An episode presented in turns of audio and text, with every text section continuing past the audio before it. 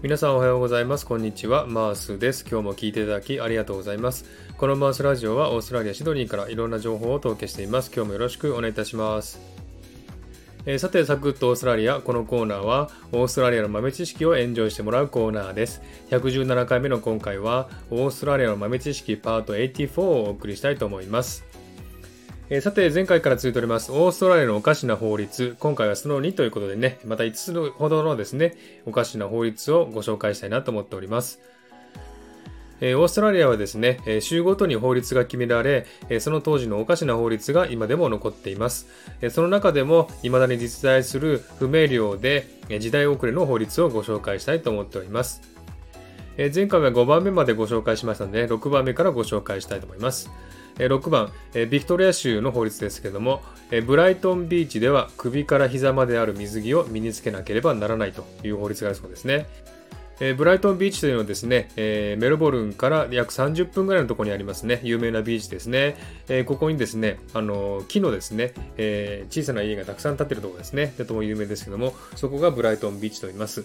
えそこではですね、首から膝まである水着を身につけなければいけないという法律があるそうですね。多分昔にね、できたものだと思いますけど、未だに残っているそうですね。ですが、これで捕まる人はいないんじゃないかなと思います。はい、次7番目なんですが、ニューサウスウェルズ州の法律です。え客が馬でバーに来た場合、店側は客の馬を馬小屋に入れて、水と食べ物を与えなくてはいけないというね、えー、法律があるそうですけどもね、今時ですね、えー、バーに馬で行く人なんていないと思いますんでね、これはもう、え、ないと思いますけどもね、こんな法律がまだ残ってるということですね。それから8番目、クイーンズランド州ブリスベンの法律です。道路に唾を吐くのは違法。特に高齢者や身体障害者、え警察に向かって吐くと罰金の上に最高14年もの刑が課せられる場合もあるという法律があるそうですね。え、時々ですね、えー、唾を吐く人がいるのを見たことありますけれども、まあ、そんなにね、たくさんいませんし、まあ、こういった法律があってもね、捕まえる人いないと思いますので、ね、大丈夫かと思いますが、えー、未だにこういった法律も残っているということですね。はい、そして9番目。黒い服を着て黒いシューズを履き、顔に黒の靴墨を塗るのは違法だそうですね。こんな法律があるそうですね。え全身黒の服は泥棒がする格好だからという理由だそうですね。ちょっとおかしな法律ですね。こんな法律がまだあるそうです。それから10番目、アデレードとメルボルンの法律だそうですけども、言葉遣いの悪い歌詞の歌を歌うのは違法だということですね。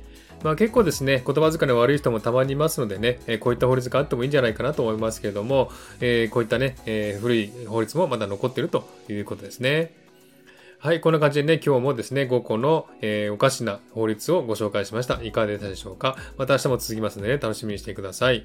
はい。では今日はこの辺で終わりにしたいと思います。今日も聴いていただきありがとうございました。ハートボタンポチッと押してもらえたら嬉しいです。ではまた次回お会いしましょう。チェアス